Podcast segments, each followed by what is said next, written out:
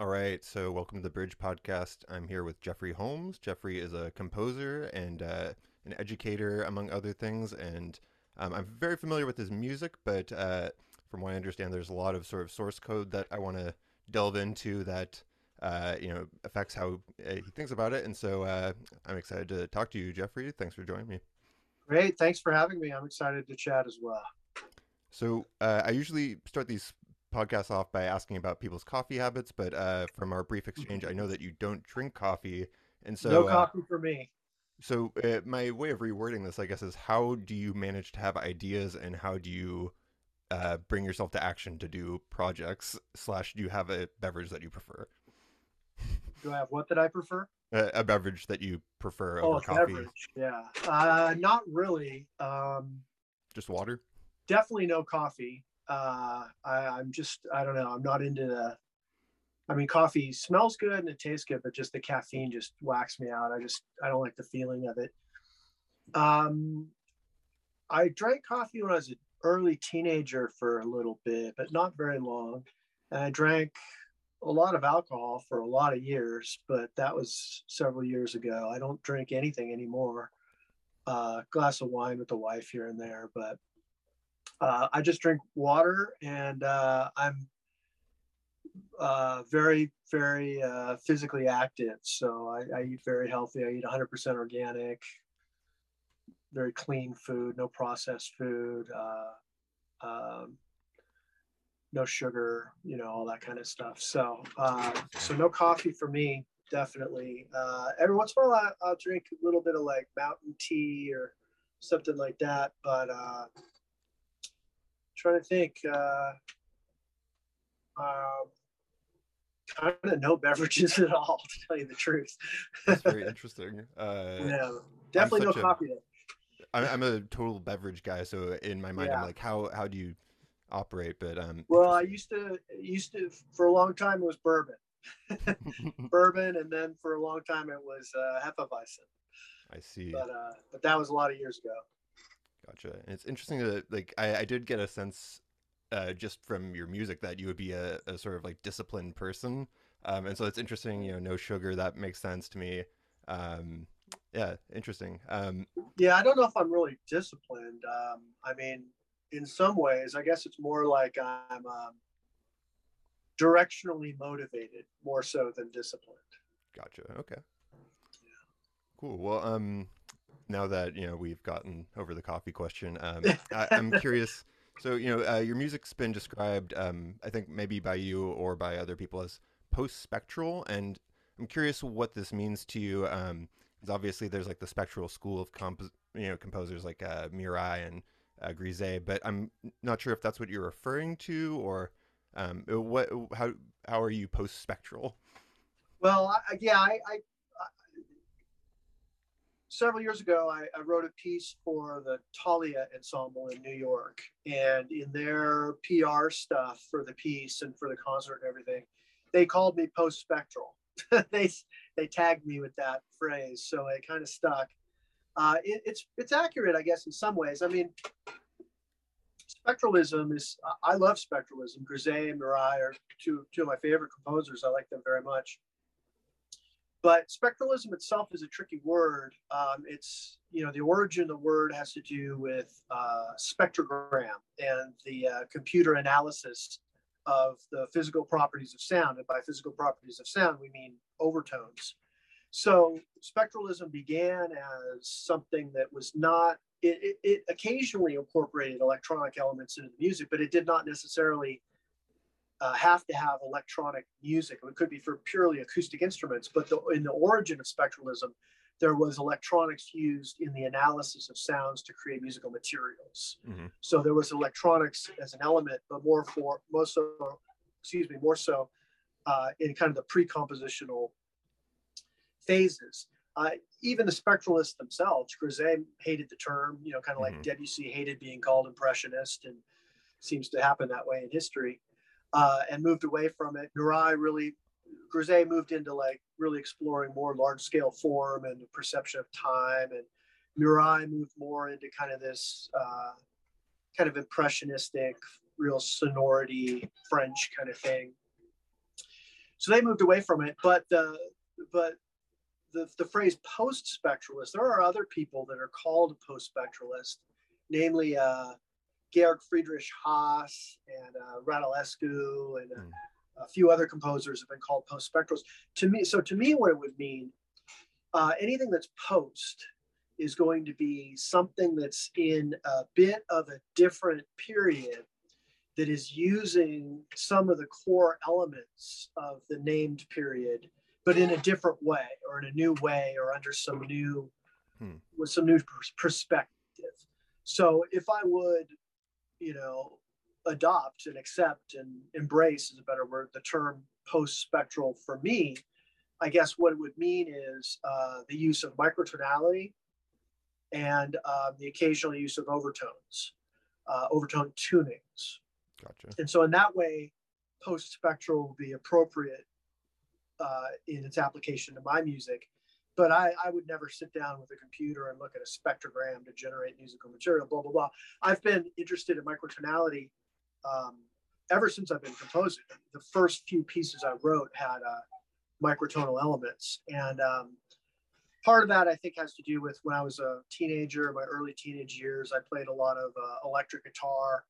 And electric guitar uh, has a lot of bending of mm-hmm. notes, mm. right? And any style. It's just a, it's a, you know, most styles of music outside classical music, the bending of notes would be applied or perceived as an expressive element, mm-hmm. right? Like in blues or something, you bend the note, it's an expressive thing.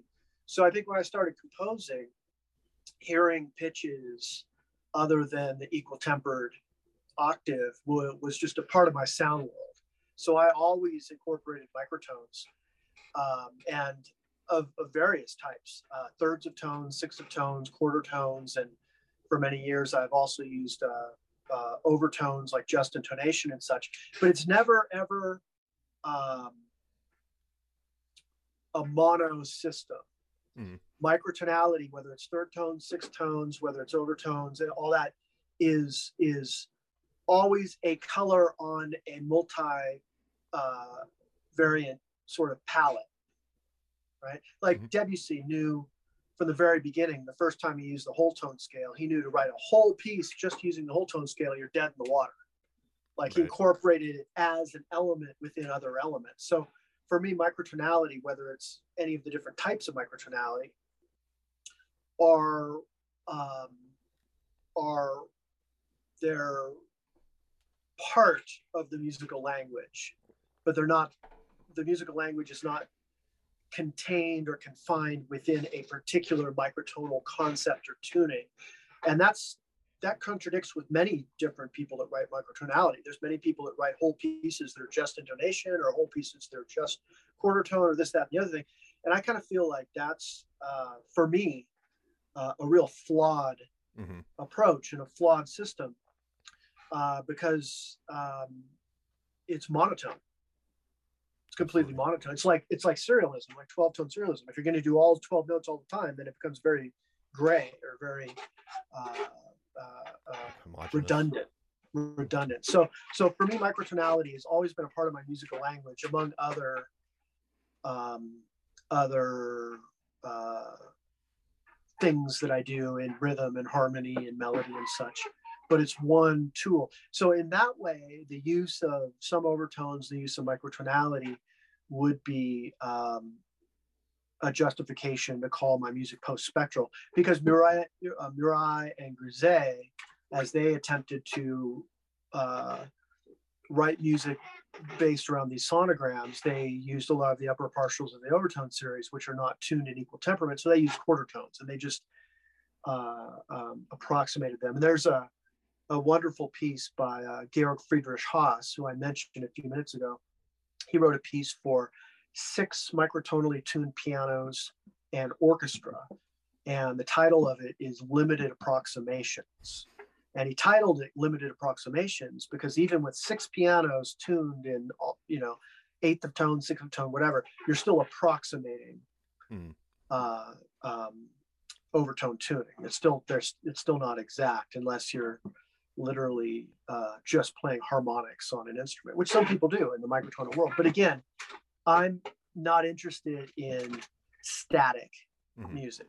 I'm interested in dynamic music. I'm interested in dramatic music. And one of the the traditional musical tools that I use very frequently in the as, as a base element of construction of a lot of my pieces is concepts of transposition.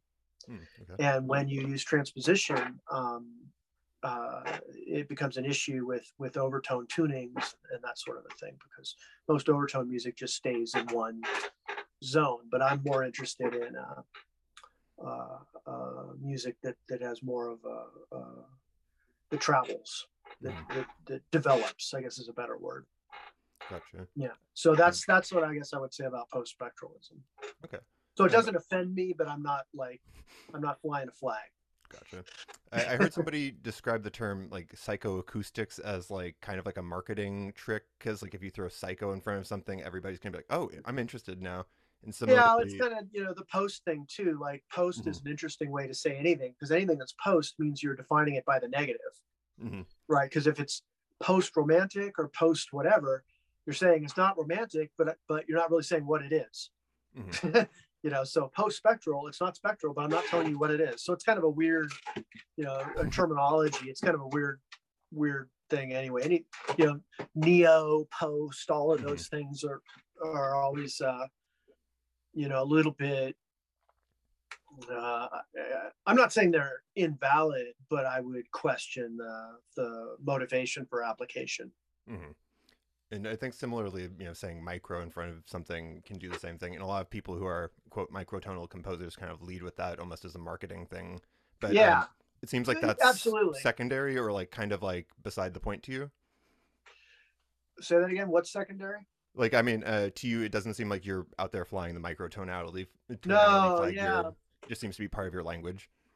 Yeah it's it's it's it's uh i guess what i could say is it's it's one of the materials of Hmm. my language uh the way that a couple different scales are materials or a type of chord is a material so a type of tuning is also a material a Mhm. type of rhythm or a type a use of a polymeter versus a polyrhythm or different types of materials and Mhm. and microtonality would be that way for me and again it goes back to the origin of my use of microtonality which is sounds i heard in my head when no one i knew was writing microtonality. I mean i was i didn't know anybody that was doing microtonality. I just that's just when you know when you close your eyes and imagine music you just hear certain sounds. And if you're truly following your inner ear and your imaginative creative voice Mhm. you're going after whatever those sounds are in your head. There's a lot of composers that have a conception that they would like to write music using quarter tones or using a whole tone scale or mm-hmm. using serialism. But the the problem is that they're then searching for something that makes sense within a preconceived sort of landscape of sound. Right. right? Because they're going to then try to make something good out of quarter tones, or try to make something good out of whole tone, or try to because they already have this this non-musical idea that they want to do that, and then they're going to try to then make something musical out of it, rather than closing your eyes and following your your imagination.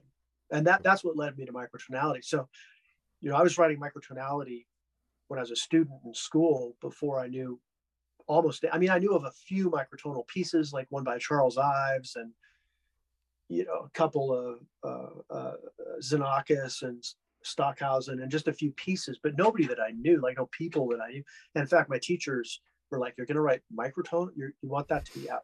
You know i had to like Mhm. challenge them to be able to do it in a lot of situations. So uh, for me the use of it is very much um, organic hmm lyrical expressive. It's not a i'm not interested in the science the science like the scientific side. Like i'm i, I know i've studied you know the different schools of microtonality but uh that's not you know that's not the the side of it that motivates me artistically Gotcha. Now, um, our, our mutual friend Michael Kudirka, like I feel like I describe him to people as a tuning expert, um, and I think Yeah. he's ready to geek out on it. But it's interesting Yep. hearing that you're a lot more organic about it, and so um, you know, I'm sure that you know, like your your Chapman page says, uh, you know, like expertise, composition, and music theory.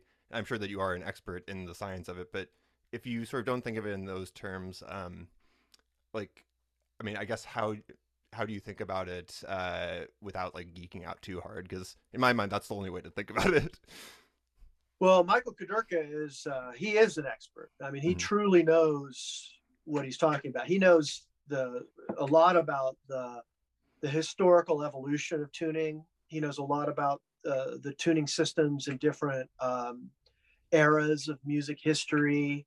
Uh, I would definitely say he's an expert. In fact, I was at his uh, uh doctoral uh, dissertation presentation, and it was one of the most amazing lectures I've ever seen, where he talked about the tuning and different Renaissance tunings, Baroque tunings, uh, you know, and, and Mike and I are very good friends. We've been friends for 20 I, probably more than 20 probably 20 years now or something like that and i've written several pieces specifically for him i don't know, even know how many five six pieces i don't even know how many pieces and all of them use microtonality and uh, he and i have had many discussions about microtonality um, and he probably knows my language better than anybody else ever on earth mm-hmm. he, he knows how to you know when he when I write a piece for him and, and he's engraving it for me, he can, you know, call me up and go, Hey, bar 229.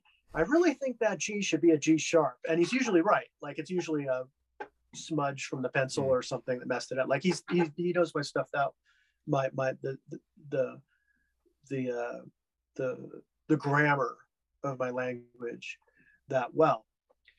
But he and I have a little bit of not, I, I'm not going to say different interest in microtonality but our, our interests certainly overlap but his veers off in a direction that that doesn't concern me as much and mm-hmm. that's uh, the difference between mean tone tuning and uh, ji tuning and you know these kind of things and again that i guess is what you're getting at when you say geek out like because mm-hmm. he can get talk about the you know the this the difference between the tuning of 1752 versus 1722 and that mm-hmm. kind of thing.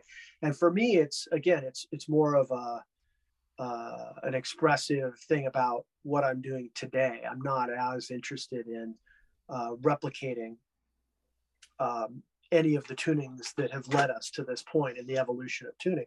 Though i'm not in any way saying it's it's not interesting or it's not engaging or anything like that. It's just not my personal uh, uh, place. It's not my personal focus. Mm-hmm. So he could talk about a lot of that stuff that in much much more articulately and much more accurately uh, than I could. Mm-hmm. Gotcha.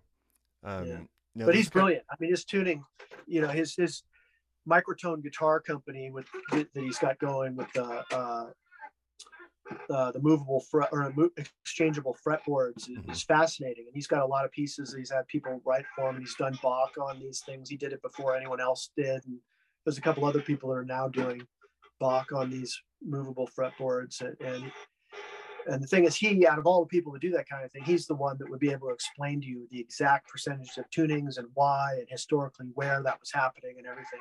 Mm-hmm. So um, it, it, it's quite uh, uh, impressive what, what he has done and what he is doing, especially now that he has his microtone guitar company. Mm-hmm.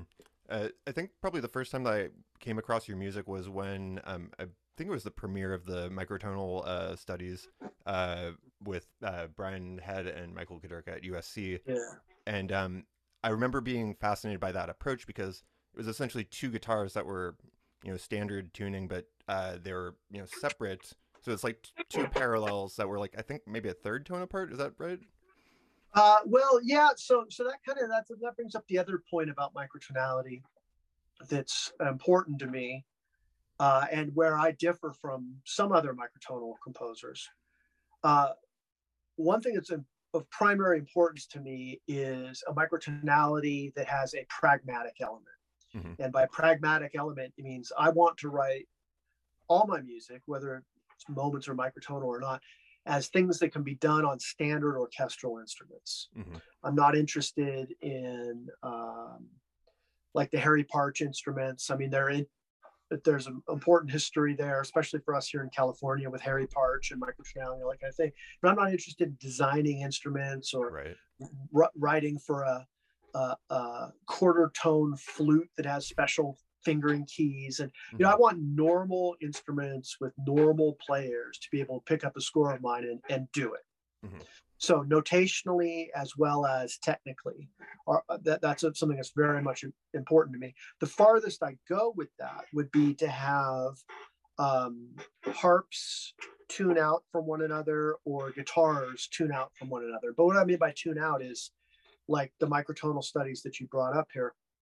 Uh, and I should say I write microtonal music for flutes, clarinets, for brass, for mm-hmm violin, viola, cello, and, and it's just asking them to finger things in a certain way, but they're not actually retuning their instruments. With the guitar pieces, you know, guitar players, if you ever seen a guitar recital, I mean, it's almost after every piece, they're retuning their instrument. They're constantly mm-hmm. uh, tuning. So what I did in that piece is I had two um, the two guitars are each perfectly in tune with each with themselves. Like if mm-hmm. they were in separate rooms from one another, it sound like a normal guitar, but one was slightly lower than the other one. Mm-hmm. And and the percentage that it was lower was based on a seventh partial harmonic of the overtone series. So it was 31 cents or 31 uh, uh, 31% of a half step lower than the other guitar. So you have equal temperament being employed on each instrument since they're fretted instruments. And then you, but you also have just intonation being employed in terms of the uh, uh, the distance that they're tuned from one another. So if one is tuned by, so it ends up being um, uh, a, a, third of a half step or a sixth of a tone. So if the one that's tuned down is playing sort of uh, in the register a little lower than the other one, then it's a sixth tone lower. But then in the piece, you can write it to where one instrument then goes above the other one. And then they're a third of a tone apart. So you have sixth of a tone and third of a tone based on the the musical moments and the, the, the spacing within the register and that kind of thing. Um, yeah. So I've written other pieces for Mike too. I've written a lot of solo pieces for him that use a lot of microtonality, and they use just intonation and they use quarter tones and thirds of tones and sixths of tones, but they're done by bending mm-hmm. notes. So it's a normally tuned guitar, or you might have, you know, the the sixth string might be tuned to E flat instead of E natural or something like that. But then there's quarter tones and sixths of tones, and he came up with a system where to do a quarter tone, you bend the string this way, but to do a sixth of tone, you just pull it one direction or another. Gotcha. So you don't, you know, to sit down, you could play Mozart or Beethoven on it, it'll sound normal and then you just start playing my music it sounds normal like you you, you but all the microtones come out. You don't have to get some electronic tuner and tune it to some percentage and all this kind of stuff. That again that is that is to me is uh um it, it's just not what i'm interested in. I there's there's a certain element of of of me that is uh, a traditionalist where i'm mm-hmm. interested in traditional instruments traditional some elements of traditional notation, though I can vary from that. And um, and uh, you know, so I've I've always from the very beginning gone about uh, writing the microtonal sounds that I want to write in a way that anybody who plays a normal orchestral or classical instrument who does not even know anything about microtonality is able to perform uh, with great accuracy. Gotcha. I guess there's sort of like different archetypes of microtonal people, and one of them I think is basically like the instrument collector. And I recently spoke to Bill Sethares. I'm not sure if you're familiar with his work, but I feel what's like his name? Uh, Bill Sethares. Uh, he's at no. Wisconsin.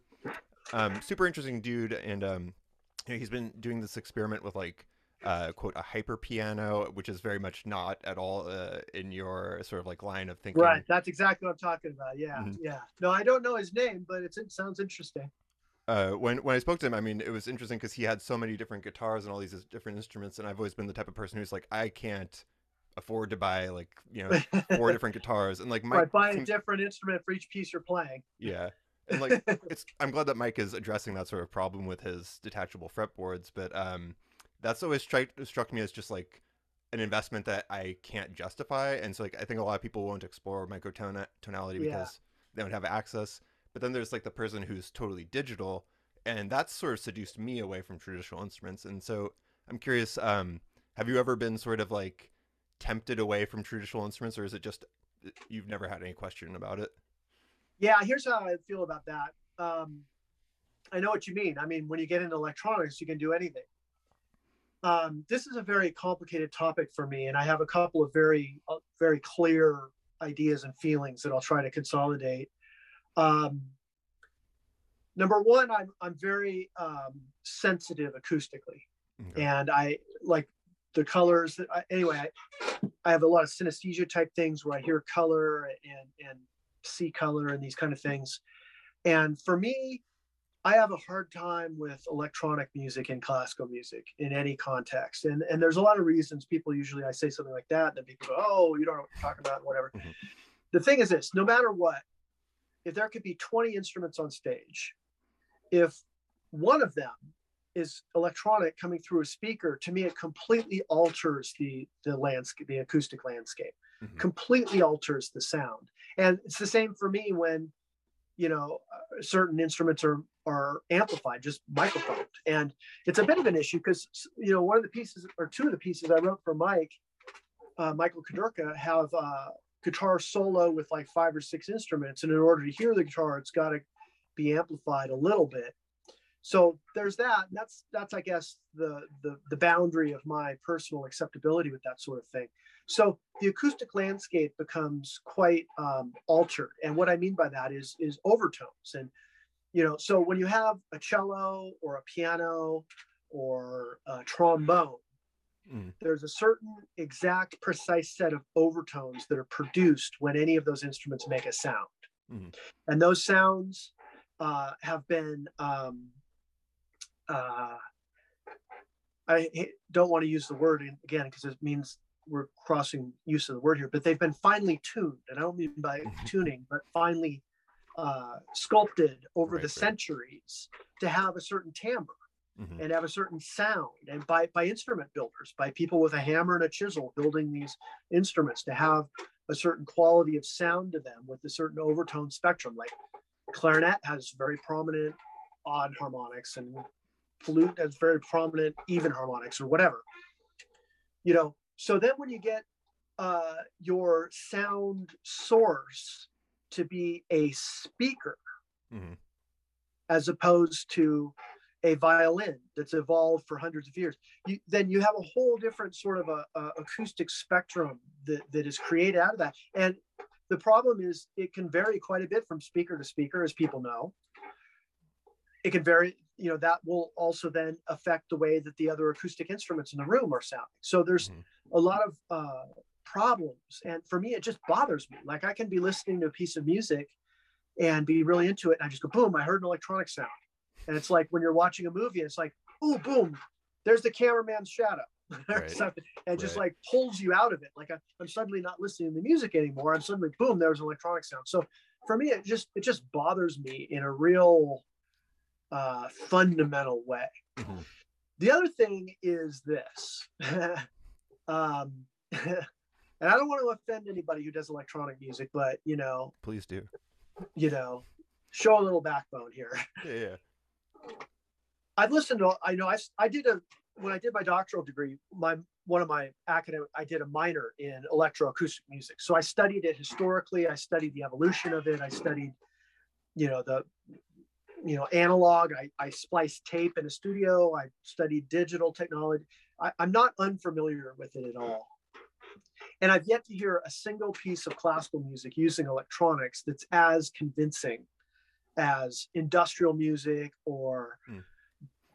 dance music or other electronic music going on in pop music in, in the rest of the world. I mean, that music is so much more effective Mhm. that when, you know, if you go and you hear, you know, when I was an early teenager, I was I, for a while I was into a lot of industrial music like Skinny Puppy and Ministry and, and, and you know, and even that, even more music today, like you know, um, uh, uh, all kinds of like dance music. I can, I don't, you know, uh, Skrillex or whatever, or you know, all these kind of people, Swedish House Mafia, whoever all these people are. It's the use of electronics is so much more effective and mm-hmm. so much more um, engaging than when you hear somebody with a violin playing something in the background. Then you hear like a microphone picked up and it goes whoa whoa whoa whoa whoa whoa, with some electronic sounds. Like it just sounds silly. I mean, it just sounds like like. I mean, I'm going a bit. Maybe I'm going a bit far with it.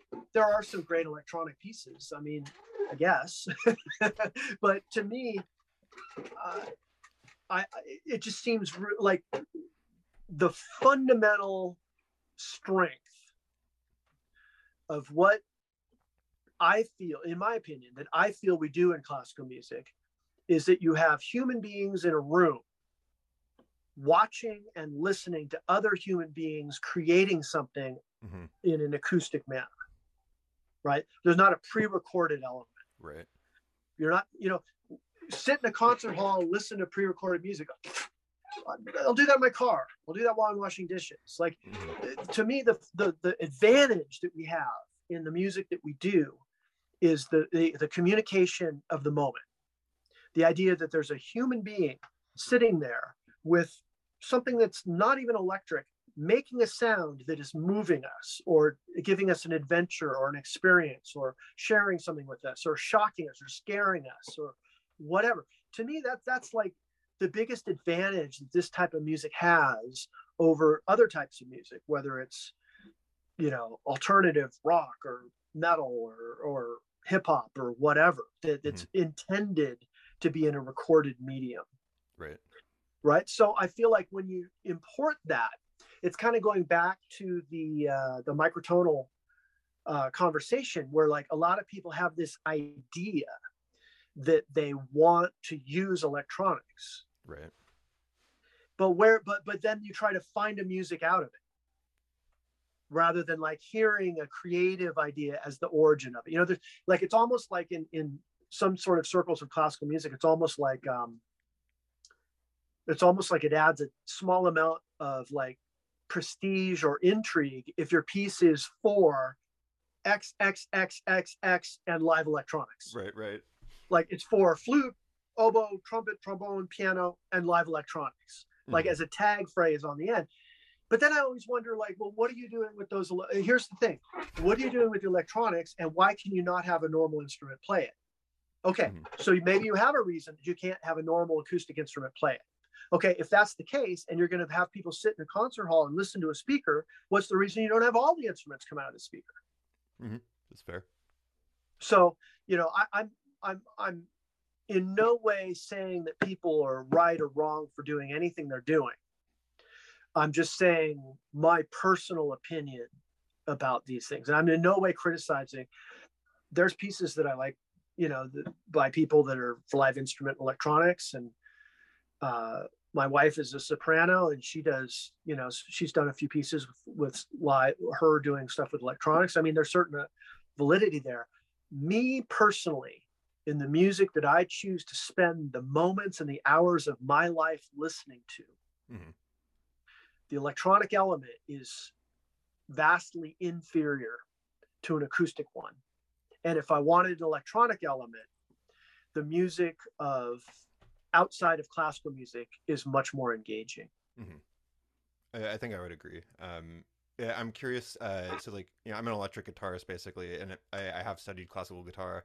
But uh, I, I'm curious, does this extend to sort of like amplified instruments that are meant for amplification, like there's, yeah, then you get into a whole other thing, and, and that's that. Then you're kind of like, yeah. Then, in my opinion, then mm-hmm. I played electric. I played when I was a kid. I played uh, piano and clarinet for a lot of years. When I was a teenager, I played a lot of electric guitar, and then when I was a late teenager, I played a lot of classical guitar, and I composed the whole time. And by the time I was 20 something, I just stopped playing instruments and just composed. And I just, mm-hmm. I've done conducting and whatever, but I just composed. So I have history playing acoustic as well as a lot of years playing electric guitar mm-hmm. and acoustic instruments like piano and clarinet. So I've done both. And, but I did spend a lot of years playing electric guitar. So I'm not unfamiliar with, with the, the point you're making it. And I feel it's like this. I, there's a lot of great electric guitar music. I, I like a lot of it. I feel like it's, it's, it's not necessarily uh, in my sound world of classical music. And I don't mean classical music as like an exclusive thing, because even like Murail, who you mentioned, he's got a great concerto for two electric guitars and orchestra. Mm-hmm. Um, you know, uh, so I mean, there's a there's a lot of there's a lot of there's a lot of uh, uh, sort of dashed lines between these things. There's always exceptions. There's always blurs. There's always elisions between these ideas. But if we're generalizing, um, I, I, I'm not personally interested in composing music for acoustic violin and cello and piano to be played with an electric guitar. Mm-hmm. For a lot of mainly because the sounds so and there's people that do it effectively. I know that especially in Europe, there's a lot of people writing for electric guitar with ensemble now, and I have friends who have written pieces, and that's that's great. That's fine. Um, maybe I'm biased because I played electric guitar for a long time mm. and I kind of don't want to do that right now. Mm-hmm. maybe, but or if I do want to do that, if I do want to do that, I want to be, you know, drunk in a bar playing in front of a screaming crowd with, you know, all sorts of craziness going on. Maybe that's what I want. I don't want to be sitting in a concert hall where people can't cough and be playing my electric guitar, you know? Right. Maybe it's, if there's a social element to it too where and and of course people might listen to this and say i'm incredibly uh, biased and compartmentalizing things but you know tough shit that's the way i feel you know uh, um, I have a sort of stupid question, uh, just for fun, uh, but I just want to you know verify because I know that so yeah. many. I have smart friends that have asked me this, and they've been like, "Why do you think this?" But um, is there any reason to think that there's anything special about four four or sorry four thirty two over four forty? I think I know your answer, Oh, right. Well, here's well, here's 432 right here. My piano's tuned to 432. um, yeah, you're talking about like uh, numerology. yeah, dropping acid and like being one with the crescent moon and that kind of thing. like, yeah. Um, so it's bullshit, know. right? I don't know. I honestly I don't know. I, I tuned my piano to 432. I've always just kind of preferred it, but maybe if you gave me like the Pepsi challenge and said which is which, I might not be able to tell you the difference, but maybe I could. I mean, I, I have a color sound thing. Mm-hmm. Maybe it would affect me. Um, I totally know what you're getting at with this. Like, there's some people to say that 432 is like more in tune with the universe or, or yeah. this kind of thing. Maybe it is. I don't know. I, I can't say is like an overriding uh, uh, dogma as a as a sort of a maxim. I can't say is that, but I will. You know, I, I'm not going to give you the answer to the question, but I will provide my small little percentage of evidence. That being, I like my piano a lot better at 432. Interesting. Okay. That's all I can say about it. I why I, am not sure. My wife's piano downstairs is a 440. Uh, I don't know. I, I approached the question sort of like uh, assuming that you were going to think it's bullshit, but that's interesting because uh... I'm also very biased about numerology, and uh, 432 is a nine number. Okay. I'm very biased towards nine numbers, and 440 is an eight number, and eight is very bad. So there may be that that comes into my, you know, um, completely like a superstitious way it's interesting an eight versus a nine number um in my mind that's like a two versus a three number like I, i'm always trying to yeah. reduce to primes but does it does primacy of number i don't know if that's the right term for that but do, do prime numbers mean anything to you? No. As a composer? Okay. Interesting. No. Uh, uh sort of. In a way. It, i have really bad ocd like really bad. Like like i'm as I'm driving on the freeway, I'm counting everything that goes by and pillars under bridges, and I have to know how many blueberries I'm eating in my hand, and like I'm incredibly steps I take on certain sides of the sidewalk, and like it's craziness. Mm-hmm. And composing is a way that sort of therapeutically is is an avenue for that that helps me control it in other places in my life. Mm-hmm. But numerology is the main source of it, and um, with numerology, it, it's become a, a, very primary building block of my compositions using numerology. And I, I know exactly how many bars are going to be in every piece before I start writing it. I know the in, in terms of like a, uh, fractal mathematics, how every Okay, section completely works down into geometric shapes in terms of proportion, these kind of things. So prime, you know, and, and uh, uh, prime numbers, uh, it's an interesting thing. There are better and worse numbers. Nine is a really good number. 18 is a multiple of nine, but it's not as good as 27. 36 is okay. 45 is not so good, but 54 is really good. Uh, uh, And that uh, has to do with multiplication of numbers. Like 36 is a nine number, but it's imperfect because it's a four. okay. 45 is a nine number, and it's even less perfect because it's a five. 54 is a nine number, but it's more perfect because it's six, which is one of the the thirds of nine. So it's it it can go totally cuckoo. and this is Um, what I this is like the primary like this is a glimpse into like my like pre-compositional work right here. this this moment, this moment right here. Like Kudirka knows this well. Mike Kudirka knows this well, too, and a few other people that have analyzed some of my music that that uh, from the macro, you know, uh, uh, the macro. If we talk about like, uh, I don't know if you use this word or not, but like the isomorphic plan of a piece of music, the the background, middle ground, and foreground in like a Schenkerian Okay. uh, perspective uh, are reflective of one another. Okay. And not only in terms of uh, background, middle ground, and foreground harmonies and pitch relationships, but also in terms of proportions, numbers. Uh, and sometimes it gets quite complex. And I have, you know, my compositional stuff that I have, you know, is usually lots of stuff like this, which is usually a whole lot of numbers Mhm. you know, of, of numbers of different proportions of things that are happening. Uh, and that's, that's a, a uh, something that's, uh, uh, uh, very consistent and very, um, rigorous and uh, in in all of my pieces going back to when i first started actually notating compositions in my teenage years I guess a good word you could apply would be um, obsessive. That notebook looks very similar to I what I do over here. yeah, oh yeah, oh, interesting. Yeah, yeah, yeah. Um, Yeah, I, I- I'm I not sure if you got to it. see that PDF of the uh, little like algorithmic things that I was working on, and I don't know if I mean I assume that the the algorithmic element is maybe a turn off to you, but um, it sounds similar to how I think. Although I don't necessarily try to have it all be reflective, um, but I think like I'm curious to hear about this. Uh, like it sounds like if you have like a large scale image of it and you zoom in, there's some element that is unified from like global to. It's like a kaleidoscopic, Mhm. like a kaleidoscope, where you've got you know a, a larger image that is like refracted, or a small image that's like refracted onto multiple levels. That might be it, or you know, symmetry is a part of it, but there's also I have a lot of things that I do that I have all these, you know, it's like, you know, like like Bach or Mozart never used the word dominant Mhm, Okay.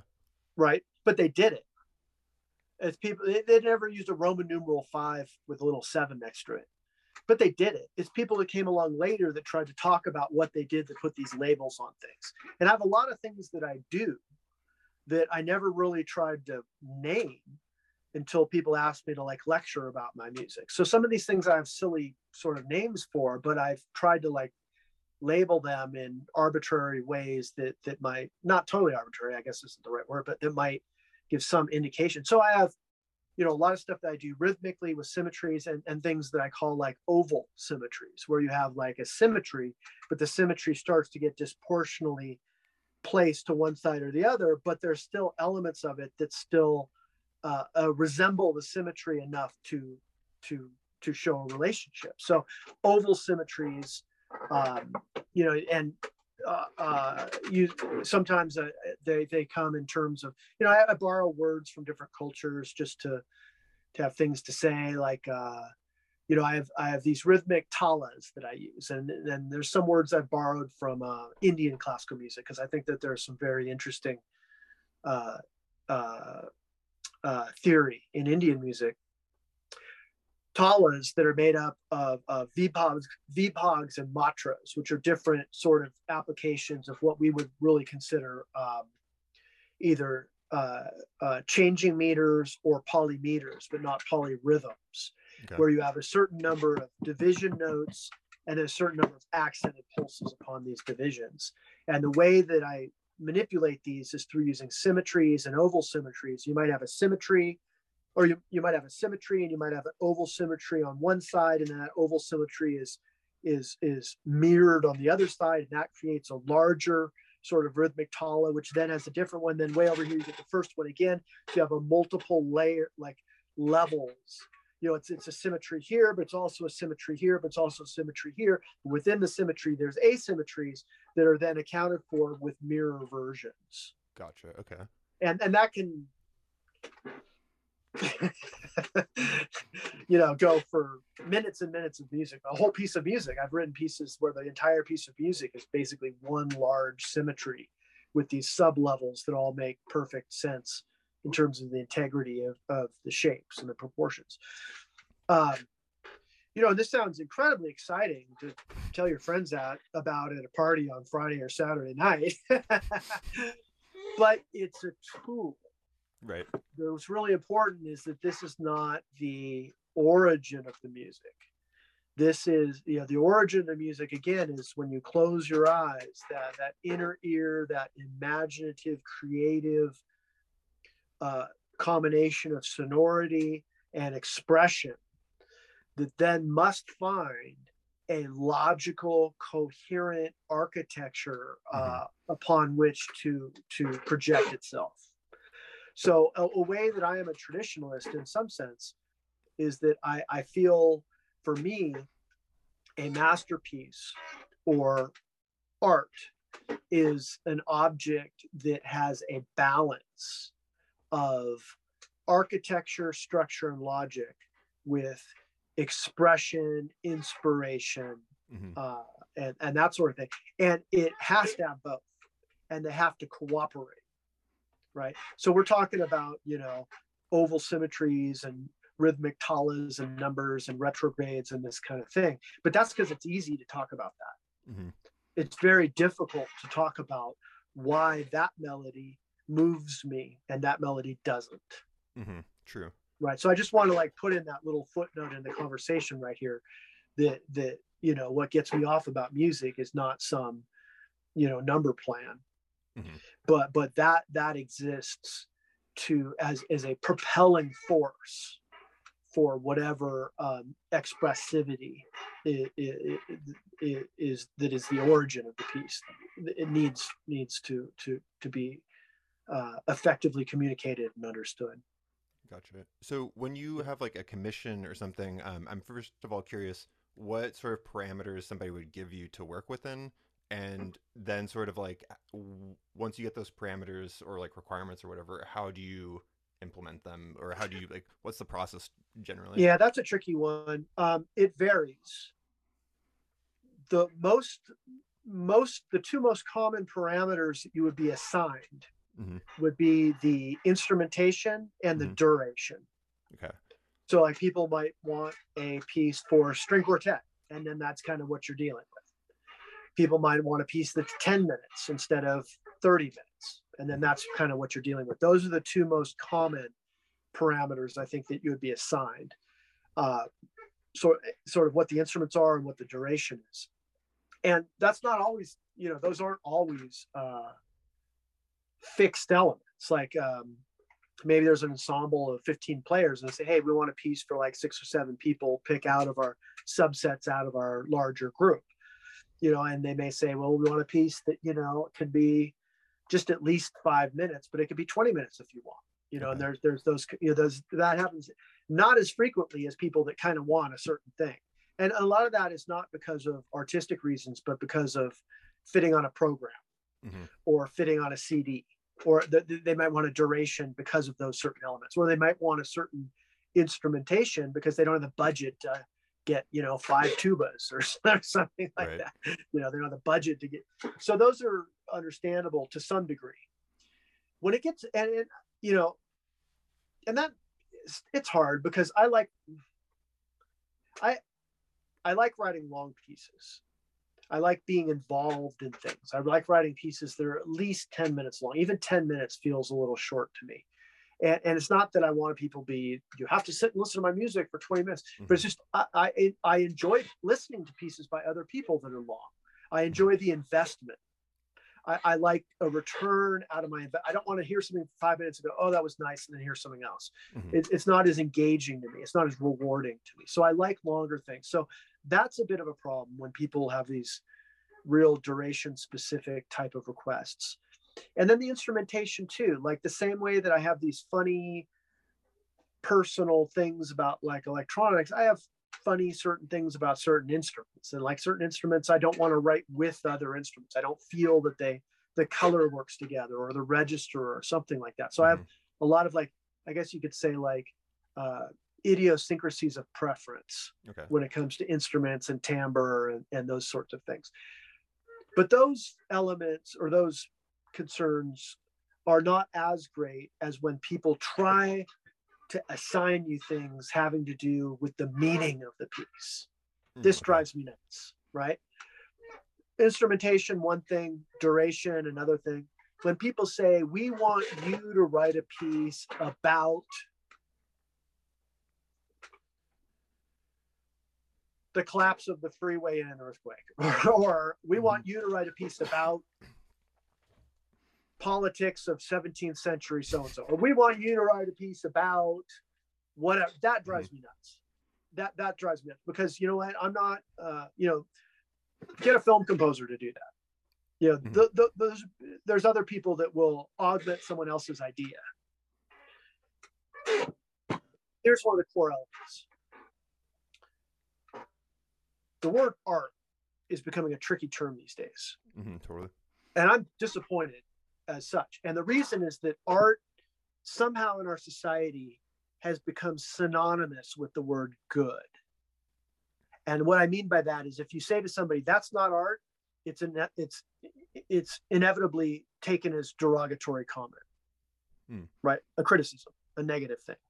But for me, art is something that that has uh, it's much more specific I don't use the word art very broadly. I think it's used way too broadly these days. So when you say something is art, it doesn't mean anything. If everything's art, the word art doesn't mean anything, right? Mm-hmm. So so there's a lot of sub levels to this conversation. There's a lot of sub things, but the point there's one small aspect of it that I'm trying to get at right now. And one of for me, for me, one of the necessary components for something to be considered art is that it is an autobiography rather than a biography or a fiction. Okay. For me, entertainment is fiction, mm-hmm. art is autobiography. And what I mean by that is great art, great art, mm-hmm. tells you something about the artist. Like when you hear Beethoven's Fifth Symphony, it goes da da da da. Like you get a feeling for Beethoven's personality, mm-hmm. right? When you see a Van Gogh painting, you get a feeling of that person. There's there's something inherently unique about the creator that is embedded in the work. Mm-hmm. When you see 99%, 95% of movies coming out of Hollywood, mm-hmm. they tell you nothing about the people that make them. Mm-hmm. They're entertainment, right? They're telling you a fiction, maybe even bi- a biography, but not an autobiography. Like when you watch some mm-hmm. superhero movie, you don't get a feeling of who the scriptwriter was. Totally. And, and there are exceptions. That's why I said 99% or not. Like I said 20 minutes ago, there are elisions, there are exceptions to all of these kind of things. And but an exception never disproves a greater generality. Mm-hmm. Right. So to get back to what I'm saying here, to get back to your question. So I don't want someone to tell me what my piece of music is supposed to be about. Mm-hmm. Okay. Because that's for me to project as as an autobiographical, but excuse me, autobiographical element. Mm-hmm. When someone says we want you to write a piece about blah blah blah blah blah, well, you know, I'm not a craftsman or a tradesman. Like I'm an artist. If you want my art, ask mm-hmm. me and I'll make my art. That that's how I feel about it. And it might be egotistical, it might be dogmatic. I don't know, but I don't really care. That's that's what I feel like is, most important. And then there are gradations. Like um, I just wrote a piece for Ensemble Variances from uh, France, and um, they're going to be playing it here in Los Angeles in March, COVID permitting. But uh, they were doing a program called, uh, or there, it's a part of a program with a uh, piece by Olivier Messiaen and Gerard mm-hmm. And uh, Thierry Pécou, who's an amazing French composer, wonderful French composer. And anyway, this commission was set up by uh, a friend of mine, Pierre Bibault, who's a guitar player in Paris, teaches at the Paris Conservatory. And thank you, Pierre, um, if he watches this. Anyway, they were saying they're doing a program called uh, Human All Too Human or something. But anyway, they requested a piece that would be something about animals or about nature. And that didn't bother me at all because that's kind of what I already do. I, and I ended up writing a piece that had to do with like, uh, I wrote it during the time when we are having uh, immense forest fires. Like me and my wife, we live here in a, in a national forest at 6,000 foot elevation, way up in the mountains. We're surrounded by bears. We're surrounded by 200 foot tall tree, ancient forest trees. Like we're out there. And um, at this time, we're surrounded by wildfires all throughout the national forest. And so I ended up writing a piece kind of about um, uh, that had to do with a lot with that, with fire and flame and and and and that kind of things. But so there was an example of a commission where they kind of said we want the piece to be about something, but it was what I sort of already would have done. Mm-hmm. You know what I mean? Yeah, and it's general enough to allow you to run with it in the way that you see fit. To some degree, yeah. To some degree, yeah. But I mean, I have a very definite thing that like I'm doing um, in terms of like programmatic music, like mm-hmm. uh, uh, the semantic element of music. Uh, I have a pretty definite thing that I'm doing, and I don't want to veer from it. I mean, if somebody pays me a whole lot of money, maybe I'll do some, but I don't even really want to do that. Like, I, I, you know, there, there's a certain uh, type of inspiration and a semantic element, a certain type of titles that I like to use, a certain type of meaning that I embed in the pieces that I, am very much into and very much deep down this road and, and see no end in sight and really don't want to like stop to like write a piece about Julius Caesar right now or something or something. You know right, what I mean? Like I just I'm not no matter how much money you pay me. It's not about the money. It's you know, so that's that's kind of what I think. It's a good question you ask and and and and, and that's what I kind of feel about it. It comes down to art versus entertainment. And you know, art is is an autobiography and entertainment is is uh is more of a fiction. And, and one is meant to be understood more immediately and then move on to the next thing and and the other is meant to require an investment. And neither and it's not a value judgment. I'm not trying to say that you know one is better than the other. They just have different motivations different uh, experiences and uh, our society needs both. Mm-hmm. you know, our society needs entertainment and our society needs art. It probably needs a lot more entertainment than it needs art but it doesn't to value the importance of art and the the way that I will use that term in a in a more exclusive manner than than many people today would. Mm-hmm.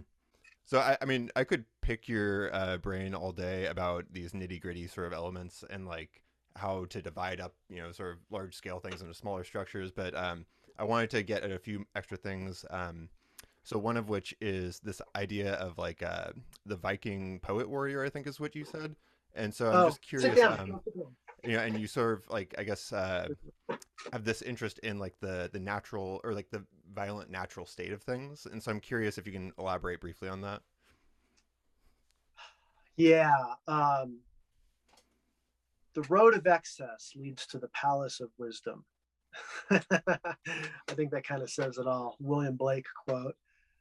Well, I guess I would consider myself a warrior poet in a classical sense. Um,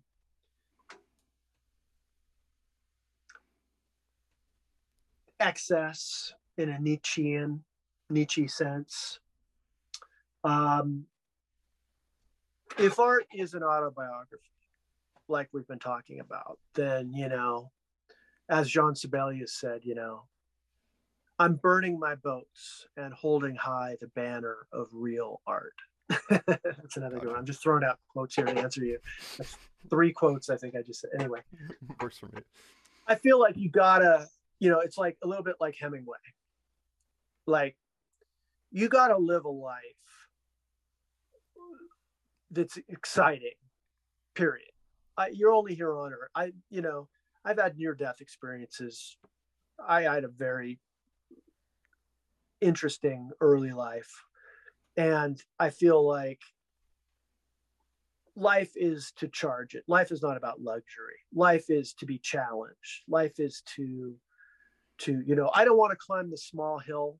I want to climb the dangerous big tall mountain. The view is much better from the top right that's how i feel about things um Xenakis is maybe my favorite composer ever. And, you know, he was, you know, his, he'd drive his wife and his daughter crazy because he wanted to go kayaking when there was a rainstorm in the Mediterranean, you know, or he wanted to climb to the top of Mount Olympus at the peak of the day when it was the hottest, you know, that, that, that, that's the sort of thing that, you know, and so, you know, I have, I have, we have a lot of big dogs you know, big German Shepherd type dogs that are laying here right now, looking very placid. There's a couple more that are not in the room, you know, and like I said, my wife and I and our son, we have a 16 month old son.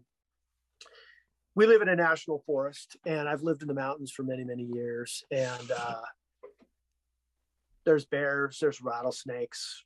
We climb mountains regularly. We go out. I get stuck out in the mountains past dark. Um, I spend a lot of time doing martial arts.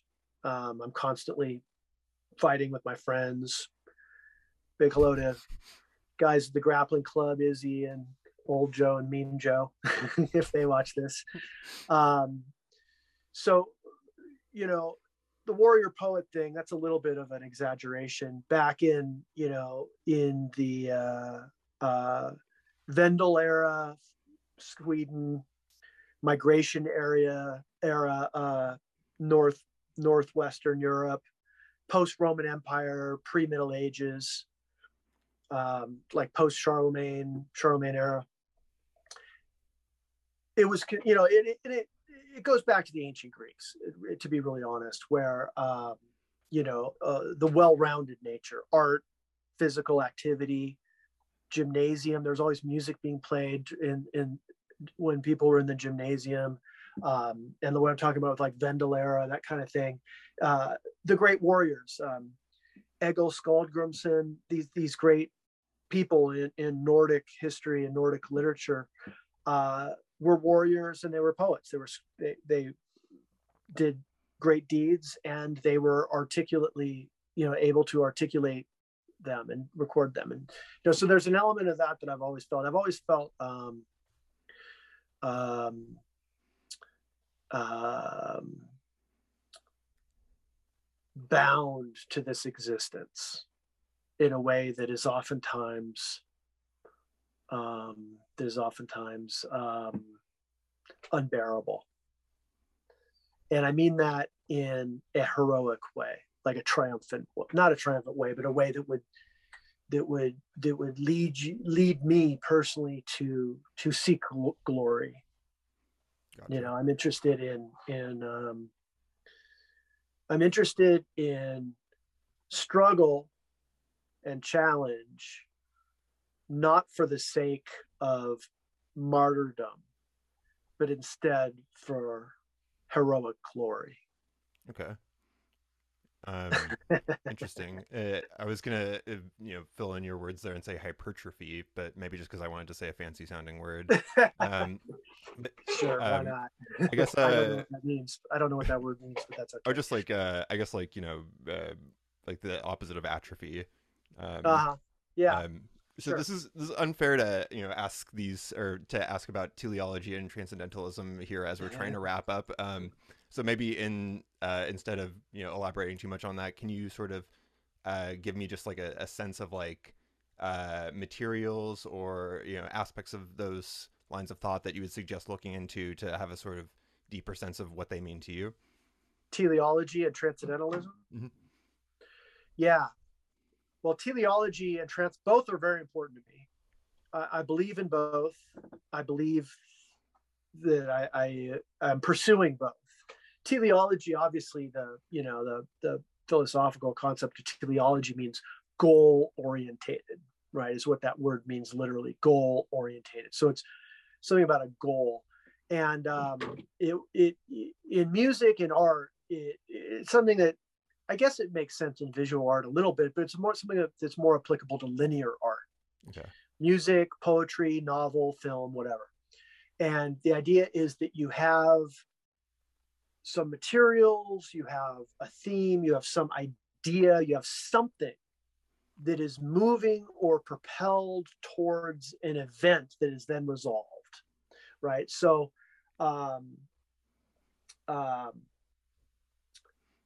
it kind of comes down to like perception theory in psychology, where like the way that we human beings derive enjoyment is through a couple things. We, number one, have to be able to follow along and make predictions, but those predictions have to be fulfilled in unsuspected ways. And what I mean by that is like um, if we're reading a book or watching a movie, we have to be able to follow what's going on. If we can't follow what's going on, we go, I don't know what's going on. I don't like this. But if we can follow along and exactly what we think is going to happen happens, we go, oh, I saw that coming. That was kind of okay. Mm-hmm. It's when we can follow along, but something that's not quite what we expect happens that we go, ah, I like that.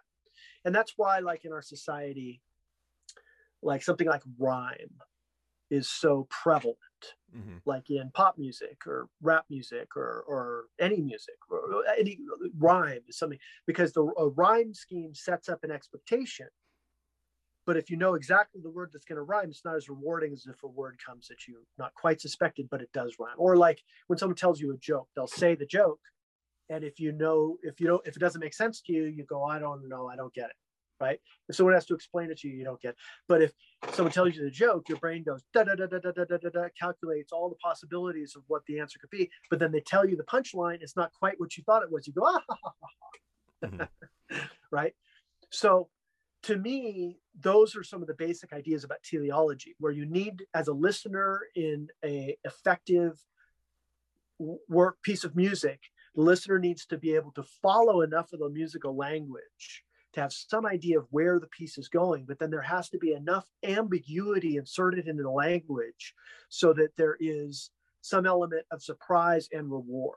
Mm-hmm. And this is why, like, uh, people still talk about and play Mozart and Beethoven and Wagner and you know Brahms and Bach or whatever is that they had the advantage that everybody spoke those musical languages, meaning mm-hmm. functional tonality. Right. Everyone knows that that dominant is going to go to the tonic. And because of that, they were able to insert incredible amounts of ambiguity into that musical language because people were already able to make expectations mm-hmm. or predictions or whatever you want to say. So they could insert, like Beethoven, it's it, you know the dominant's going to go to the tonic, but you, but instead he goes this does a whole other development section instead of a short coda. Or Wagner, uh, Tristan and Isolde. It's a three and a half hour opera, and you don't get a perfect authentic cadence in the tonic key until three and a half hours in. When it's love death scene, you go ah finally because you constantly get these deceptive cadences.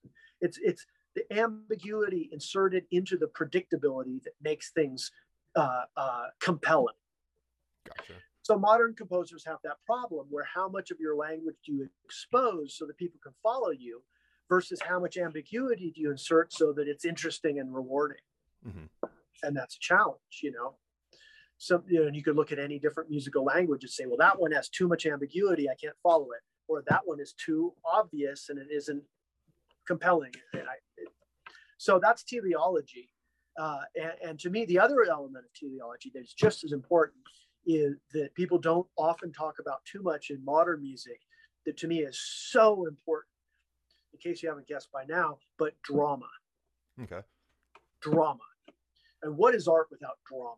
I mean that i i mean it is art entertainment is not necessarily art. It's just it's entertainment.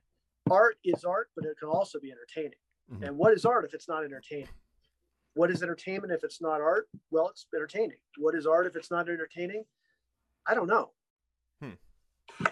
right? So to me, art has to have a, a drama. And again, that goes back to the warrior poet thing. If you're telling an autobiography, where's the drama? hmm You can't make it up. Right. You can't fake it. If you fake it, it's entertainment and it will not yield new information upon repeated exposure. It's disposable like entertainment. Mhm. But for art to be rewarding upon repeated exposure, you can't fake the drama Mhm. of an autobiography. Right. So I'm trying to tie in a lot of the things we talked about, you know, the last however amount of time.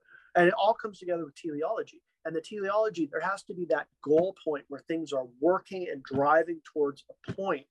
And that point is a point of culmination of, of, of architecture and structure, as well as drama and inspiration, right? And that goal point, that teleological point, for me is one of the fundamental elements in art, at least the music that I like to listen to and am compelled by. So that's teleology. Transcendentalism is is another big topic, but I'll make it real short. Transcendentalism is basically, um, you know, there's a different couple different ways to get into it, right?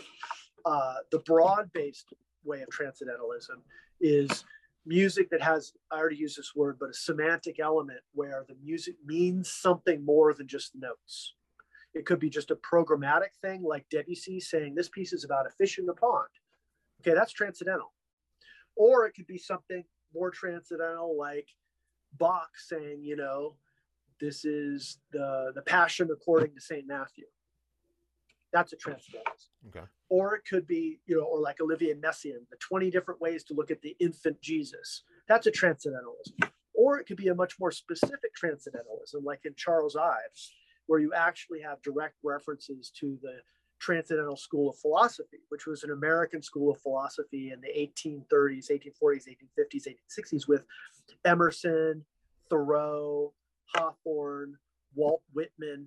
That's the American school of transcendentalism, the way there was a French school of nihilism or a German school of existentialism or, or a later American school in law uh, that ended up in the legal realm of with William James and pragmatism, which is a word I used two hours ago. we're talking microtonality. So transcendentalism in that way has to do with the American School of Philosophy and Charles Ives. And he was, you know, Charles Ives worked with a form, we're talking about form a little bit. Charles Ives worked with a form that he called uh, cumulative form. Okay. And in cumulative form, he gives you a lot of stuff at the beginning and there's a motive here and a motive there. and then throughout the course of the work all these different things become spaced and partialed out and the and it's basically like a chaos to order sort of approach to musical material and that is a, an example of charles ives embedding transcendental philosophical concepts into his music Gotcha. transcendentalism according to um, alexander scriabin right Scriabin believed that he could, uh, you know, enlighten the world about the coming of the fifth eon of time. You know, the first eon being cave people with the Great Spirit, uh, the second eon being the polytheistic age with like human beings united with deer horns, like the union of nature and human beings and the, the many gods. Then the third eon is the uh, the monotheistic age where those deer horns and the, the, human became devil horns and the single god you know the the the three uh, abrahamic religions of, of uh, christianity um, islam and judaism you know and then the fourth eon of time is the one that we're just departing right now which is uh, the age of atheism which is where our gods are technology right? And computers and you know and we don't wait in line for hours and hours and pay all our money to a priest to heal us. We now do it to a doctor Mhm. right? We now pay this absorbent amount of money to a doctor and wait in line forever to see a doc to see science to heal us so this atheist age and, and was very interested in his transcendentalism was telling us about the coming of the fifth eon of time which is the resurgence of the baphomet which is nature coming back in a way and we can see this happening in certain ways like uh, save the whales Mm. or recycle. you know what I mean? Like 30 years ago, nobody was recycling. Or, so there's there's things. So there's a lot of different transcendentalism. For me, transcendentalism is about um, there's three big components in music. Composers usually fit into one of three categories, and sometimes more than one. I try to address all three. Traditionalist, which I've already discussed, formalist, which we've talked about without saying it, and transcendentalist, which we're talking about now. So formalist, transcendentalist, and traditionalist in whatever order. this is about why you get up in the morning and do something as ridiculous as make art mm-hmm. instead of catching a fish and building a fire. Mm-hmm. right? Why do we not all work on Wall Street? Mm-hmm. Right. Why do we not all catch a fish and build a fire? Why the hell would we make art? Formalist, traditionalist, or transcendentalist. Those are the three reasons.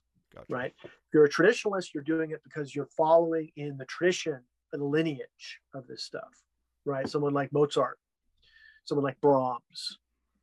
Uh, if you're a formalist, then you're somebody, the reason you get up and do art is because you're interested in the materials themselves. Uh, formalist, someone like Beethoven, like what what Beethoven was into was the ways that he can manipulate sonata form and the way that a German augmented six chord could be reinterpreted as a dominant in this other key and all this kind of stuff. Stravinsky was another great formalist who said the music is about nothing but the notes, mm-hmm. right? And then the transcendentalist is the third one. Uh, the great transcendentalist in the history of music certainly is Bach, right? Where Bach would have got up in the morning and he would have said, Why do you make art, Johann? And he would have said, For God, or to reflect God, or I'm an antenna for God, or glorify, whatever, mm-hmm. right? Uh, Wagner, a great transcendentalist. Wagner was trying to tell us about the, the, the dangers of the Industrial Revolution. Scriabin, and so, anyway, in my music, I try to do all three. There's a traditional element, like writing traditional orchestral instruments with as much as I can traditional notation, though I veer from that a little bit. Formalist, uh, not only all the rhythmic stuff we talked about and the micro, microtonality, but we didn't even talk about my uh, flat octave harmonic system, where even within equal temperament, all uh, the the very uh, consistent use of certain harmonic elements with transpositions and with sequences and all this kind of thing and counterpoint. Um, uh, and then also in my music, then the transcendentalist, the warrior poet, you know, and and uh, uh, the reflection of nature, the unification with the nature, whether it's violent or whether it's placid, whatnot. So, so that's transcendentalism it's funny. Uh, a lot and of what you're saying, like I, have been pondering so much of what you have been saying, um, but you summed up a few things in such a neat way that, like, I'm like, finally, I get it. And uh, I've read the well, definition for teleology too many times, and it's never made sense. So, yeah, yeah. Well, you know, and you know, people are obviously free to disagree with me, but uh, I'll fight you for it. just kidding. kind of not. but uh, you know, these are just my ideas, and these are mm-hmm. things that I have uh, uh, discussed and debated. And you know, I'm open to changing my ideas at any time. I love to have discussions with people about. I want people to challenge my ideas. And if they stand up, I, I cling to them, and if they they fall down, I leave them behind. You know, and but these are these are my ideas that I've come to through a life where I've you know done a lot of different things. I've had a lot of vast experiences in life, a lot of time growing up in Hollywood, playing in bands at young age, time in the mountains, confronting bears with my dogs, you know, everything and everything in between. Uh, again, you know, um, the brighter the flame, the faster it burns. um, I'm curious, uh, just to maybe end on this uh, very light, quick note. Um, I'm curious what martial arts you would suggest for somebody who is out of shape and has never done martial arts, or like what martial art are you into? Anything? anything. Okay. Yeah, anything you want to do, whatever you want to do, you're going to do it better. Gotcha. Okay. You know, I, I I've done a lot of different throughout my whole life. Many, many, many different styles of martial arts. Whether you know, Asian styles. I've done a lot of Brazilian jiu-jitsu. I've done a lot of uh, Western, like what they call HEMA, which is like uh, longsword grappling stuff. Uh, I've done Glima, which is a Scandinavian wrestling thing. I've, I've done a lot of different types of things, and um, and I think the one that's right for anybody is, the one that they enjoy. None of them are wrong. None of them's wrong. It's it's all about you know having a you know connecting the you know we're so out of so many people are so out of balance these days like it's it's just the number three is so essential to us you know it's like the mind the body and the spirit and the ways that you can connect those three and have them engage with each other and inform each other i think solves a lot of problems in life. And i think a lot of people are really out of balance with with the mind the body and the spirit. And, and i know that's a real uh, a cliche but mm-hmm. i think that it is for a reason. And i think that you know a lot of people spend a lot of time with the mind on computers and doing things you know and then they they're, they're devoid of the spiritual side of life or or they're devoid of the physical side of, or they just do the physical side and they're not intellectual you know mm-hmm. but i think that the the three uh, are are are greater than the sum of their parts interesting okay yeah. um well i feel like i could you know continue asking you questions for hours, but I, I want to let you get out of here. Um, you're Sounds good. Absolutely always welcome back on this program. Um, sure, be happy to absolutely. talk to you any other time. Um, but sure. yeah, um, Jeffrey Holmes, thanks so much for joining me. It's been a pleasure yeah. talking to you. Uh, do you want to direct anybody to like your websites or um, uh, my website is yeah, you can go to my website. It's just Jeffrey dash Holmes. So J E F F R E Y dash H O L M E S, Jeffrey dash Holmes. And that has links to works and list of works I've written and, and uh, recordings and list of performances and all this, you know, the general, the usual boring stuff. I, I would like to, though, though, I would like to thank uh, Michael Kudirka for enabling this to happen. I, am very grateful to him and in many, many ways. And, and, and in this moment, I'm grateful to him for uh, uh, making this interview possible. I also like to give a hello to Dusan Bogdanovich. I enjoyed his, his, he's a former teacher of mine and he was more than a teacher, he's more of a mentor to me. And I just want to uh, throw his name in there. I enjoyed his interview with you on this as well. And that's it. Cool. Yeah, my I feel bad that my interview with him is tragically underwatched for being uh, one of I think the the most interesting you know times that he's going to be talking on YouTube to somebody. I've seen other things yeah. that are. um, where people aren't really well, you know, like Nietzsche said, I'll leave you with one more Nietzsche quote here. This is the last thing I'll say today. Like Nietzsche said that I believe wholeheartedly. He said, uh, you know, in relation to Bogdanovich, but particularly in relation to myself. And Nietzsche said this. He said, uh, "Some of us are not born for today, and not even tomorrow. Very nice.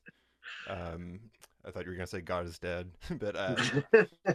no, God is God is not dead. Not for me anyway. Right. Cool. Well, uh, Jeffrey, thanks again for joining me. Um, okay. I'll, i guess I'll talk to you later. Uh, thanks Great. so much. Thanks, John. Adios. Bye.